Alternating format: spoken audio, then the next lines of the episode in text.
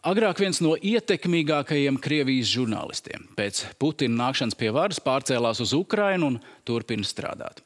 Par agresoru zvērībām, Putina galu un Ukraiņas jau panākto morālo uzvaru Jevgeņijs Kiseļovs viens pret vienu.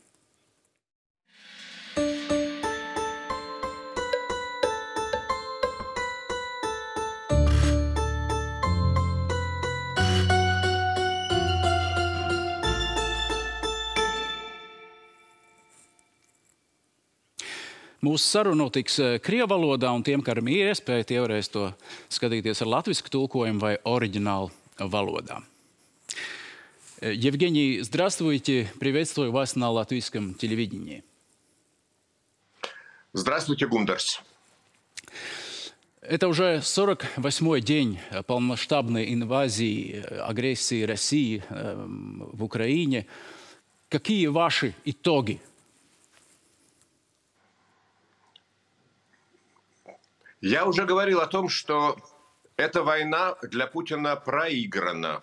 Вот чем бы ни закончились э, боевые действия, э, в широком экзистенциальном смысле Путин эту войну проиграл, потому что он э, начинал ее для того, чтобы войти в историю э, как человек, усмиривший и покоривший непокорную Украину, желавшую жить своей отдельной, независимой от нее жизнью – а в историю он войдет как банальный военный преступник.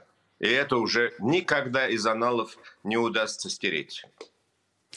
Когда 24 февраля это случилось, чем тогда Путин просчитался? Что он хотел? Как это не получилось? Ничего не получилось.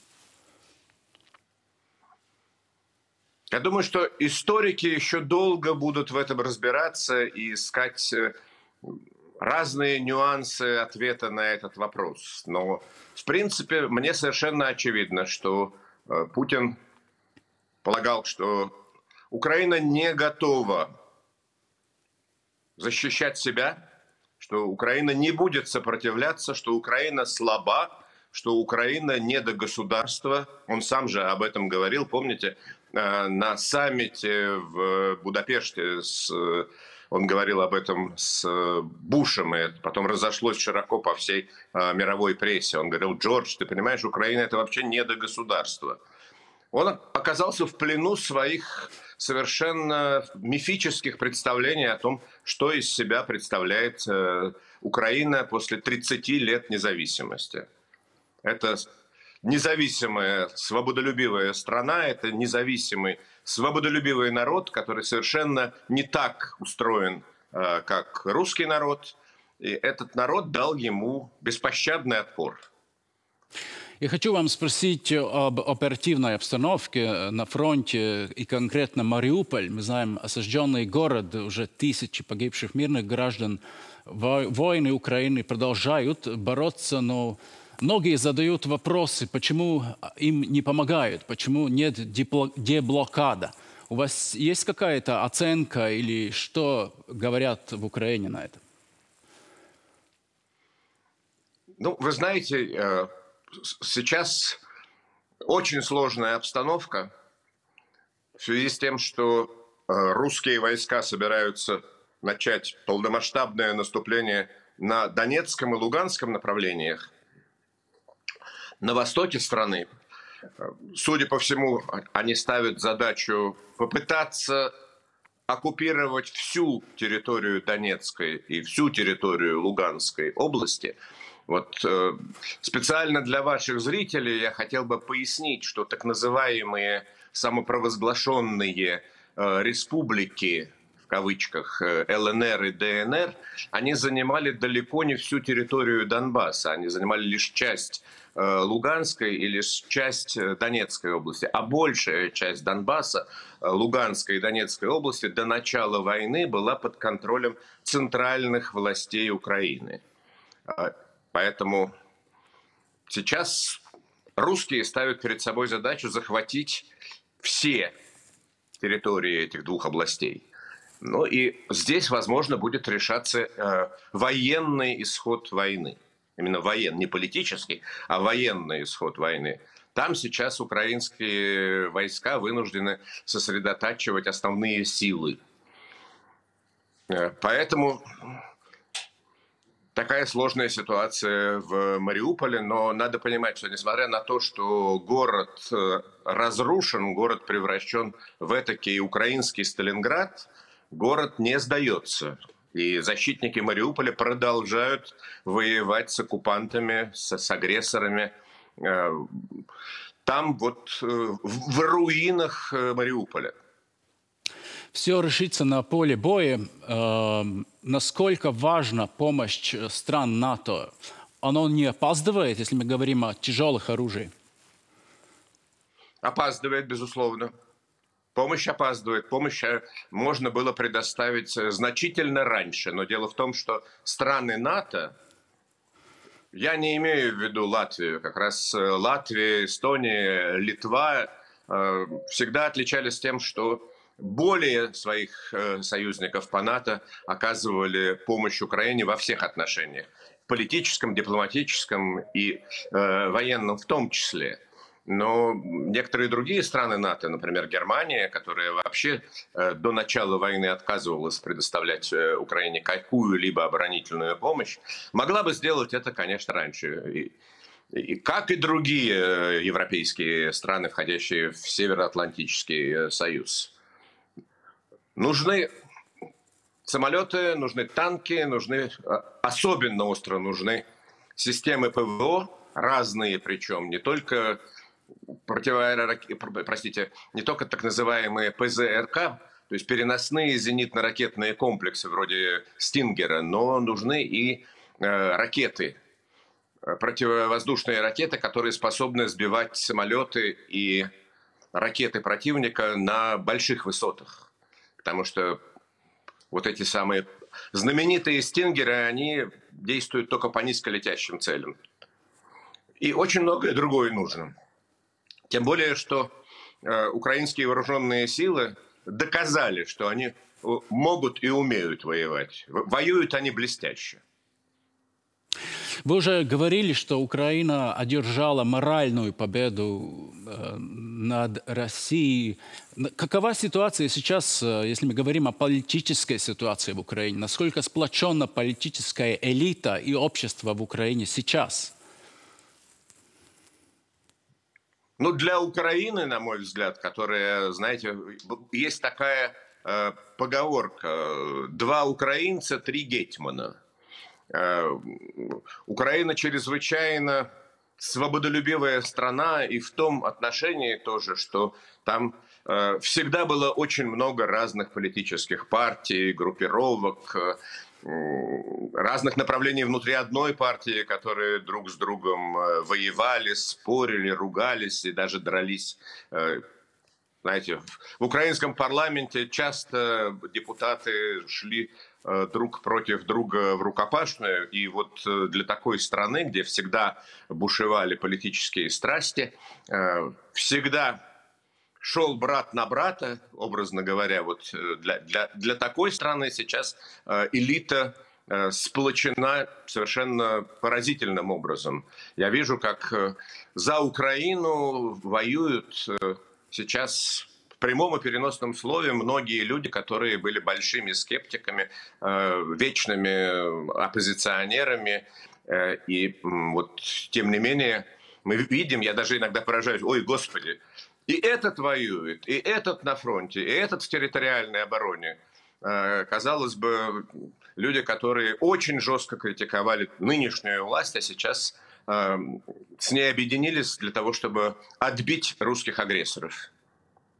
Мы слышали об черных списках. Э, это не только мародерство, зверство, но и зачистки российской армии на оккупированной территории – что могло бы быть, если бы Россия оккупировала, например, Киев?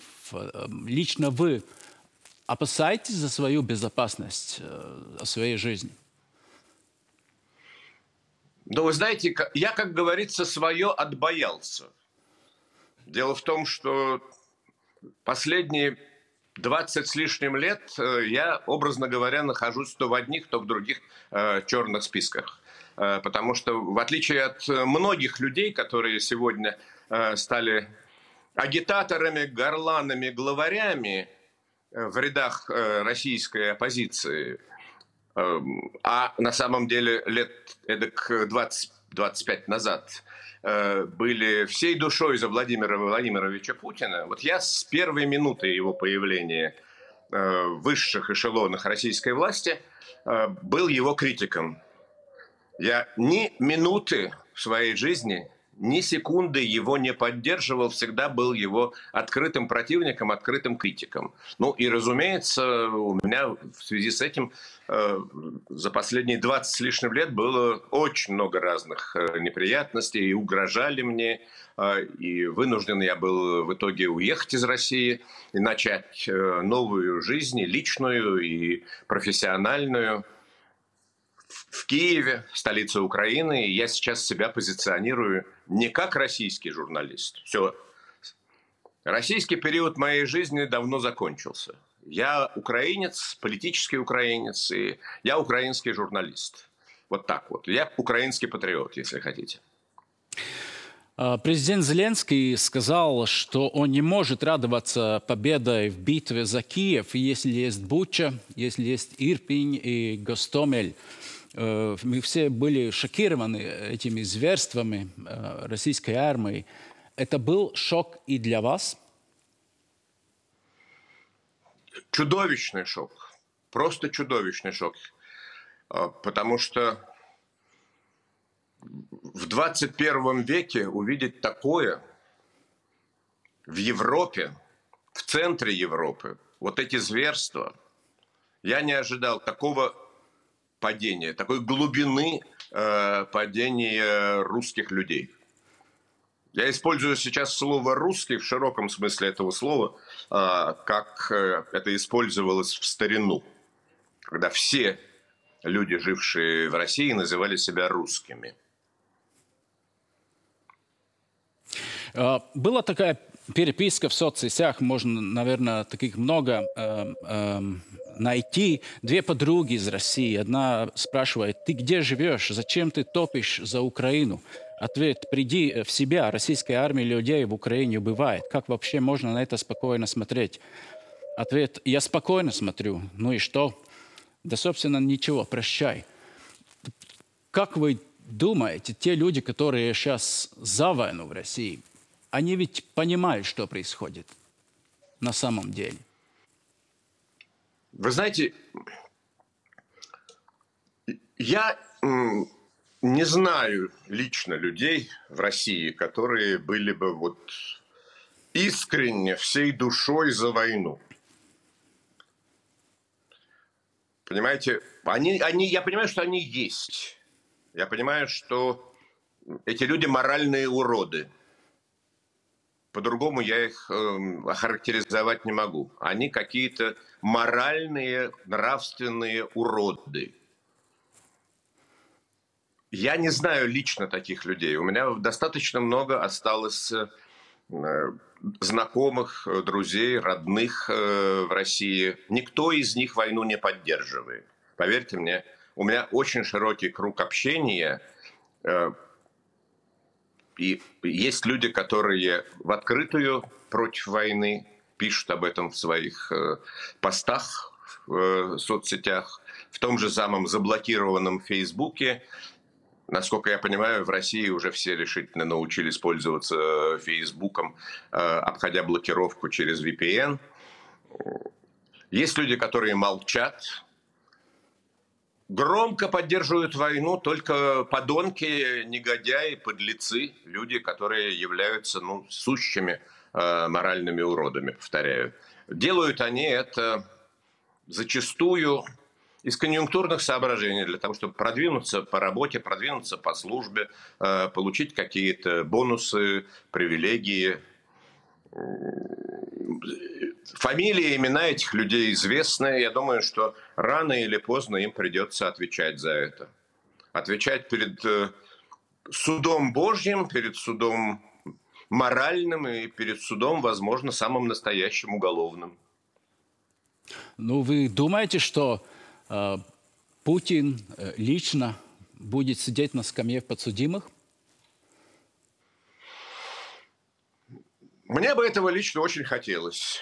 Увидеть его в наручниках э, и в какой-нибудь клетке. Но я не думаю, что, конечно, э, он окажется. Хотя, знаете, всякое возможно. Я не думаю, что он окажется в физическом смысле на суде, на, скамье подсудимых, но э, в политическом смысле, в морально-нравственном отношении он уже подсудимый, он уже там, на этой скамье. Много дискуссий здесь, в Латвии, в том числе, о так называемой коллективной ответственности, ответственности россиян или русских, даже которых не, не живут в России. Как вы считаете, насколько приемлемо, приемлемо говорить о коллективной ответственности? Я думаю, что приемлемо. А, я думаю, что даже те люди, которые, как ваш покорный слуга, как я, все эти годы выступали против Путина, против его политики, против того, как э, э, он обходится, обращается с Россией, с российским обществом, э, даже эти люди в какой-то мере несут ответственность. Может быть, меньше, чем другие. Но да, вот я тоже виноват.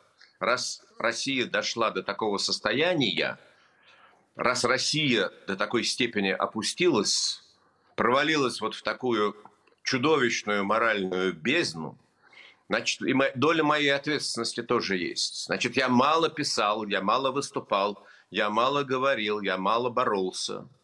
И за это теперь вынужден отвечать. Да? И мне стыдно, понимаете, вот мне, я, я ничего не сделал для того, чтобы э, Путин оставался у власти. Но я, видимо, сделал мало для того, чтобы он у власти не оставался. Значит, мало бил в колокол, мало кричал тревога. Поэтому от, отвечают все. Но в первую очередь э, мне хочется сказать, что я, я, я жду покаяния. Вот вы знаете, я жду покаяния от людей, э, которые приложили руку к строительству э, путинского режима. Я... Это разные люди, это журналисты, э, которые... Не хочу называть никого по фамилии, чтобы не получалось так, что вот я, знаете ли, свожу с кем-то личные счеты. Хотя нет, я, конечно, готов назвать э, и э, некоторые фамилии, но э, я говорю сейчас о тех журналистах, которые сегодня пишут хлесткие антипутинские статьи, а в начале путинского президента были за него, что называется, горой. Пели ему дифирамбы, умилялись тому, какой он молодой, спортивный, энергичный, трезвый, и как он при этом эффективно работает э, на посту сначала премьер-министра, потом э, президента страны. Э, знаете ли, были оппозиционные художники, там, режиссеры, кинодокументалисты, которые сегодня тоже в оппозиции, а, а в свое время снимали про Путина сусальные фильмы, восхищавшиеся замечательными лидерскими качествами, нынешнего российского диктатора. Были политологи, которые тоже работали на Путина, а сейчас оказались в эмиграции. Знаете, каждой твари там по паре. Вот мне очень хотелось бы, чтобы они тоже... И некоторые из них, вы знаете, некоторые из них как раз выступают против коллективной ответственности. Вот это мне особенно странно и печально. Люди, которые э, при, э, э, извините, люди, которые в свое время приложили руку э, к тому, чтобы вот этот режим состоялся, теперь возражают против того, что есть такое понятие коллективной ответственности. А Это вы... странно. Ну, знаете, даже такой оппозиционер, когда-то, как Борис Немцов, тоже выступал за Путина как президента, но потом изменил свое отношение. Бывает? Ну, вы знаете, насколько я помню, Борис Ефимович покойный все-таки признавал свои ошибки. Вы говорили, что никогда э, не поддерживали Путина. И сейчас многие шокированы известиями, которые происходят э, в Украине. Но ведь э, мы, мы помним, когда он шел к власти, мы помним взорвавшиеся дома в, в Москве других городах, когда шла подготовка к Второй Чеченской войне. Вы говорили, что вы уверены, это работа российских спецслужб. Это так? Ой, вы знаете, я очень хорошо помню, как э, взорвался дом на Каширском шоссе. Это был э, четвертый взрыв и, наверное, самый страшный, потому что этот э, дом был кирпичный. Вот, если предыдущий взрыв был в блочном доме, и там развалился только один подъезд, и даже некоторые жители квартир в этом подъезде спаслись, потому что там образовались какие-то пустоты после того, как сложился этот дом, вот этот вот конкретный блок, а, и уцелели, то э, дом на Каширке, он развалился вот буквально в порошок, кирпичный дом, и там погибли абсолютно все. И это было очень страшно. Я помню, что меня утром разбудили э, звонком, Э, с рассказом, коллеги с работы мне позвонили и сказали, что, господи, вот второй взрыв, второй взрыв, и на этот раз совершенно страшный, ужасный, дом просто снесло с лица земли, э, и ни один человек там не уцелел. Я очень четко помню, что когда вот второй взрыв произошел, на меня вот сошло это как, знаете, озарение. Это точно спецслужбы. Это точно спецслужбы, это точно спец, спецоперация спецоперация, которая призвана мобилизовать российских напуганных избирателей, российских напуганных обывателей на то, чтобы проголосовать за Путина, который защитит их от террористов. И так оно все дальше и развивалось. Смотрите, э, ведь э, в итоге никто, террористы, когда совершают террористические акты, они обычно берут на себя ответственность. Или они выдвигают требования, что если вы, предположим, не сделаете то-то, то-то и то-то, то будут новые теракты. Вот тогда никто не брал на себя ответственность, никакие группировки, действующие в Чечне или там шире, на Северном Кавказе, никто из представителей тех э, сил, назовем их оппозиционными, назовем их э, террористическими, назовем их там ультрарадикальными, исламистами, назовем их как хотите, но никто из этих э, реально существовавших сил на себя ответственность не взял, никаких э, требований не выдвинул, и более того, все от э, этих взрывов э, отмежевались и даже их осудили. Ну и потом случившееся в Рязани окончательно прояснило лично для меня, что все это, конечно, работа спецслужб. Вы помните, когда бдительные граждане Рязани одного из домов заметили, что туда, э, в подвал этого дома, носят какие-то мешки, на которых было написано сахар, но потом выяснилось, что там был не сахар, а там э, был гексоген, э, и что уже стоял взведенный на определенное время, по-моему, на 5 утра, часовой механизм взрывной, Туда приехали специалисты, которые э, разминировали этот дом, а потом выяснилось, что все это якобы э, были какие-то учения, и в мешках был не гексоген, а сахар, и что взрыватель был не взрыватель, а только муляж, э, и все это вылилось на достопочтенную публику, причем там, там пикантность ситуации заключалась в том, что сначала тогдашний министр внутренних дел – Рушайло, Владимир Рушайло, э, заявил, что органами милиции, тогда еще в России была милиция, не полиция, что органами милиции предотвращен террористический акт новый в Рязани при поддержке местных жителей. А потом вышел Патрушев, тот самый, который сейчас является одним из главных идеологов агрессивной войны России против Украины, а тогда он был директором ФСБ. И вот этот самый Николай Платонович Патрушев, э, про которого говорят, что злые языки, что кличка у него была всегда «стакан», за его пристрастие лишний раз там хлопнуть стаканчик водки. Так вот этот вот Патрушев стакан э, вышел к публике и э, заявил, что это были на самом деле учения ФСБ по предотвращению террористических актов. Ну, такая, знаете, это все равно, что сейчас э, российские пропагандисты рассказывают, что украинцы э, друг друга убивают, э, насилуют, грабят э, и обстреливают собственные города э, ракетами и бомбят их с воздуха. Вот это примерно такое же было объяснение. Мы сейчас, э, Евгений, слышим, что российские власти говорят о повышенной опасности в Белгородской области, в Крыму. Там могут быть теракты. О чем это говорит? Это говорит о том, что опять-таки э, пытаются придумать казус Белли, повод к войне, для того, чтобы расширить э, боевые действия. Или не хочу быть плохим пророком, но я не исключаю того, что ищут повод для применения тактического ядерного оружия. Путин на это способен? А что вам вы, вы считаете, что он есть еще какие-то преступления, на которые он не способен?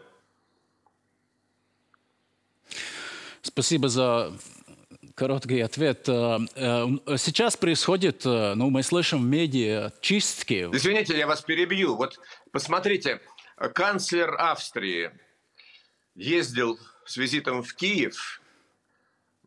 Президент Зеленский отвез его в Бучу и показал ему следы разрушений и воинских, военных, простите, Извините, я скажу фразу эту заново. Вот смотрите, канцлер э, Австрии был с визитом в Киеве на днях.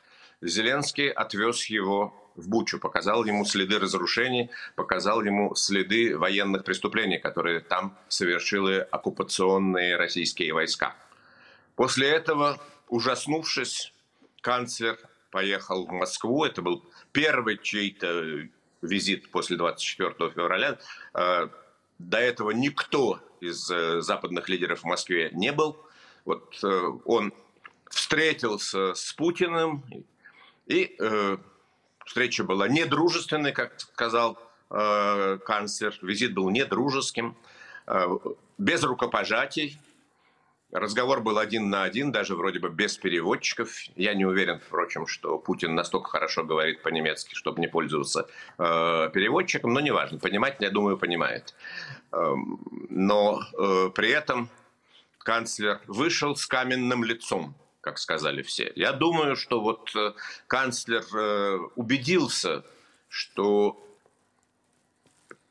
все разговоры Путин не знает, Путину не докладывают, все это происходит без его ведома, это все ерунда, это все чистая ложь, это полная туфта. Все он прекрасно знает и осуждать не собирается. Я думаю, что австрийский канцлер был просто потрясен э, реакцией Путина. Поэтому я думаю, что если Путин, видя и зная прекрасно, что происходит в Украине, какие зверства творятся там в ходе этой войны. Тем не менее, эту войну продолжает, причем продолжает ее вот именно в таком стиле. А, я думаю, что он способен на все, что угодно. А, Евгений, мы видим а, в медиа информацию о том, что там около 150, 150 э, работников ФСБ или отстранены, или арестованы. И глава пятого отдела, который был э, ответственен за Украину, арестован. И слышим о аресте якобы серва кардинала Суркова. Что происходит, если Путин был так э, информирован? Что происходит? О чем это говорит? Ну, я оговорился бы, что отчасти все это неподтвержденная информация, в том числе и про арест Суркова. И, кстати, он давно уже не серый кардинал, э, и как раз э, на самом деле я думаю, что он в этом отношении весьма и подходящий кандидат в козлы отпущения. Потому что он уже не удел, э, он уже изгнан из Кремля, и как раз его-то легче всего обвинить во всех возможных и невозможных грехах идеальная кандидатура на роль козла отпущения. Но, в принципе, я думаю, что это неизбежно. попытки переложить ответственность со своих плеч, я имею в виду, э, с плеч Путина на плечи подчиненных, это вполне закономерная картина для любой страны, для любого государства, э, которое живет э, в состоянии диктаторского режима. Диктатор никогда сам себя не наказывает. Э, он всегда находит виноватых и их назначает виноватыми. Евгений, есть повод говорить о потенциальном госперевороте в России или нет? Вы знаете, мне бы очень хотелось, чтобы в России состоялся государственный переворот. Вот. Я сплю и вижу, что это произошло. Но я думаю, что это, к сожалению, не произойдет, потому что для меня это большая загадка на самом деле. Ну, я смотрю на этих взрослых мужчин из окружения Путина – и, то, и не только из окружения Путина. Сейчас путинское окружение весьма узко и многочи- малочисленно. Там всего, говорят, несколько человек, которые имеют к нему более или менее регулярный доступ, и с которыми он общается.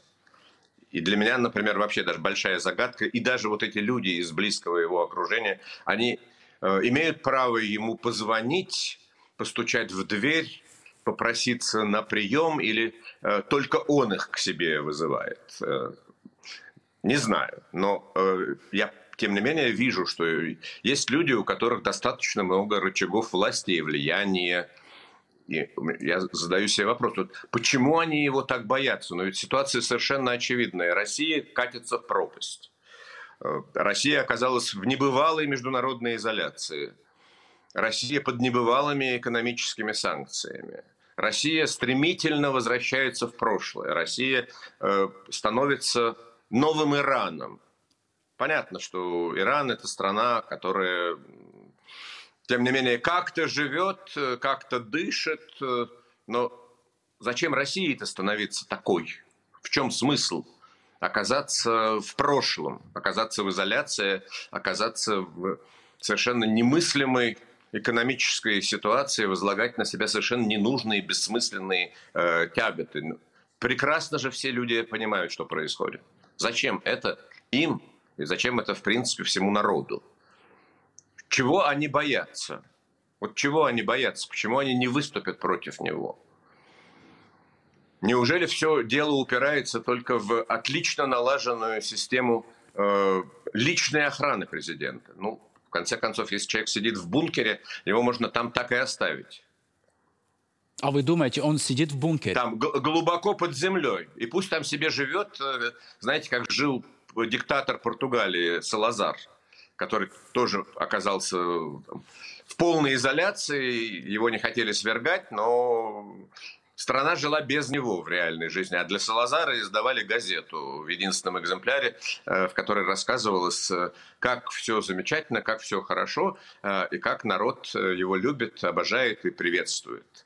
Ну, в конце концов, можно было и для Путина нечто подобное организовать. У меня только один ответ. Они его боятся, потому что они понимают, что это человек беспощадный, безжалостный, готовый на любые самые страшные преступления. То есть, э, если ты против него раскроешь пасть, что называется, э, то он тебе пасть порвет. И он не остановится ни перед чем. Вы понимаете, о чем я говорю? Но ведь э, последствия санкций будут испытывать все, и олигархи России, и простые жители России. Может быть, не сейчас, но к осени. Многие говорят, что уже можно будет это почувствовать. У вас есть какой-то прогноз? Ну, какой это уровень? На какой уровень сейчас, сейчас и, и идет Российская Федерация? Ну, вы знаете, во-первых, э, Путину, я бы сказал, но слово это очень уж э, жесткое и неприличное. Наплевать хотя тут должно быть другое слово, более жесткое, более непечатное. Вот наплевать Путину на то, что там происходит с его подданными, что там происходит с э, российскими обывателями, как они живут, сколько они зарабатывают и так далее и тому подобное. Вот решительно ему на это наплевать. А как они будут жить, ну, вы знаете, я не экономист, и э, с моей стороны было бы нескромно делать какие-то э, чисто экономические прогнозы. Я понимаю, что меняется привычная жизнь. Ну, смотрите, доллары из жизни россиян ушли, евро из жизни россиян ушли. В этом смысле Осталось только ввести уголовную ответственность вплоть до расстрела, как это было когда-то, за торговлю иностранной валютой. То есть мы возвращаемся в этом смысле в советские времена. Понятно, что реальный курс доллара уже совершенно не соответствует тому курсу, который объявляет э, Центральный банк. Центральный банк э, вводит уже обменный курс э, доллара точно так же, как это было в советские времена. А на черном рынке он стоит совершенно других денег. Значит, доллары ушли, банковские карточки не работают. То есть, ну как, они работают внутри России, да, если это банки имитированы, э, эти карточки имитированы российскими банками. Но уже из системы э, Visa, MasterCard эти карточки ушли. И, соответственно, уже большой проблемой является привычные расчеты в интернете, ими пользовались, я думаю, миллионы людей в России для, за какие-то покупки, которые делаются э, за рубежом. Смотрите, э, для российских граждан сейчас фактически закрыта Европа. Сейчас э, закрылось воздушное пространство, сейчас э, закрывается наземное пространство. Уже россиянам невозможно въехать во многие страны э, Европы, в которые они могли въехать э, на поезде, на автомобиле, не только на самолете. То есть, то есть э, страна закрывается физически. Уходят э, привычные поездки на отдых э, куда-нибудь во Францию, в Италию, в Испанию, в Португалию, в Грецию, даже на Кипр. Дальше. Скоро э, закроется интернет. Я абсолютно убежден, что сейчас, как я уже сказал, Э, русские могут пользоваться по-прежнему Фейсбуком, научившись э, заходить туда через VPN, ну и как другие запрещенные соцсети и сервисы, там Инстаграм запретили. Но в итоге, я думаю, рано или поздно интернет закроется полностью. И будет хуже, чем в Иране, будет хуже, чем в Китае. В Иране, в Китае все-таки есть доступ к интернету. Э, путинские опричники точно придумают способ, как полностью закрыть страну от интернета. Ну, Насколько она будет эффективной, э, эта блокада, посмотрим. Я думаю, что э, все равно э, найдутся умельцы, которые изобретут способы эту блокаду прорывать, обходить, но все равно это будет другая жизнь, понимаете, где все является проблемой. Безналичные расчеты, обмен валюты, пропадут из обращения многие другие привычные вещи. Уже нет э, многих товаров и услуг. Э, из кинотеатров э, исчезли западные фильмы. Евгений, ну вы, мы Уже говорили... нет доступа к привычному сервису Netflix. Это, это заканчивает. Прочее ну, и прочее, и прочее. Евгений, ну мы, вы говорили о моральной ответственности всех, кто строил путинский режим. Но ведь и страны Запада продолжают покупать газ и нефть. И эти доллары потом идут на войну. Что должны сделать западные страны? Где их ответственность сейчас, прямо сейчас? Западные страны, я считаю, должны найти способ э, прекратить покупать э, газ и нефть э, у Российской Федерации. Как бы болезненно это для них не было. Но если западные страны не отказались от своих принципов, от своих ценностей, на которых стоит западная цивилизация, на которые стоят западные демократии, они должны это сделать, как бы болезненно это ни было. Понимаете, здесь, конечно, не нужно рубить с плеча. не, не, не нужно делать это одномоментно, и не только потому, что э, могут возникнуть э, какие-то технологические проблемы, остановиться производство, или, или там города могут лишиться отопления, Э, остановятся заводы и фабрики. Нет. Э, здесь надо еще исходить, на мой взгляд, из того, что если вдруг это произойдет там одномоментно, то это приведет к скачкообразному росту цен на нефть и газ, и путинский режим э, будет получать сверхдоходы от того, что он станет продавать нефть и газ в какие-то другие страны. Э, в Азии, э, в Африке, в Латинской Америке. Знаете, покупателей найдется. Э, к сожалению, в мире еще достаточно много беспринципных людей, беспринципных правительств, беспринципных режимов, которые, которые помогут в этом смысле Путину. И он, скажем, в четыре раза сократится экспорт нефти или экспорт газа из России, но в четыре раза э, подскочат цены, и он будет по-прежнему получать э, те же самые деньги на войну с Украиной. Дальше это вопрос экономистов, э, дальше это вопрос людей, которые понимают, как устроены эти рынки и как это делать быстро, но постепенно. Быстро, но не одномоментно. Но я думаю, что это нужно сделать, потому что, ну как, э, эм, могли ли, э, если бы у Гитлера была нефть и газ во время Второй мировой войны, чтобы западные страны, которые с Гитлером воевали, продолжали бы у него э, покупать газ и нефть? Ну, конечно же, нет.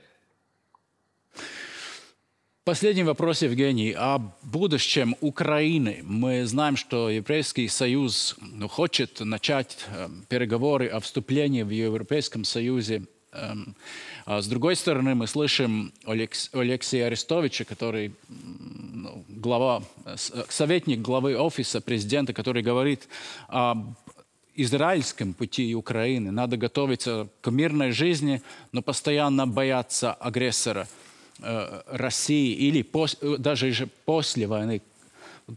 Какого ваше видение о будущем Украины? Ну, вы знаете, мне кажется, что одно другому не противоречит. Я думаю, что сейчас возникла уникальная, беспрецедентная ситуация, когда большая э, страна в центре Европы, я напомню, Украина – это самая большая европейская страна по территории. Ну, Россию я к европейским странам больше не отношу. Это страна, безусловно, там э, татаро-монгольская, азиатская, увы но это мой диагноз. Но при этом вот страна европейская, христианская, по преимуществу своему христианская страна, стоящая в центре европейской цивилизации, стала э, жертвой самой страшной, самой жестокой военной агрессии со стороны соседнего государства. И вот э, дальше привычные правила не работают. Здесь принятие Украины в состав Евросоюза, в состав общей европейской семьи, э, мне кажется, в значительной степени вопросом политическим, вопросом поддержки моральной, нравственной поддержки э, украинского народа. И здесь уже прежние критерии неприменимы. Здесь э, должно быть сделано огромное, большое историческое исключение. Но в то же, в то же время я абсолютно согласен с Алексеем Арестовичем э, в том э, смысле, он, кстати, по-моему, в интервью мне, я сейчас почти каждый день по много часов веду программы на проекте Freedom, это вот такой вот проект вещания на русском языке, который делают совместно все основные украинские медиахолдинги.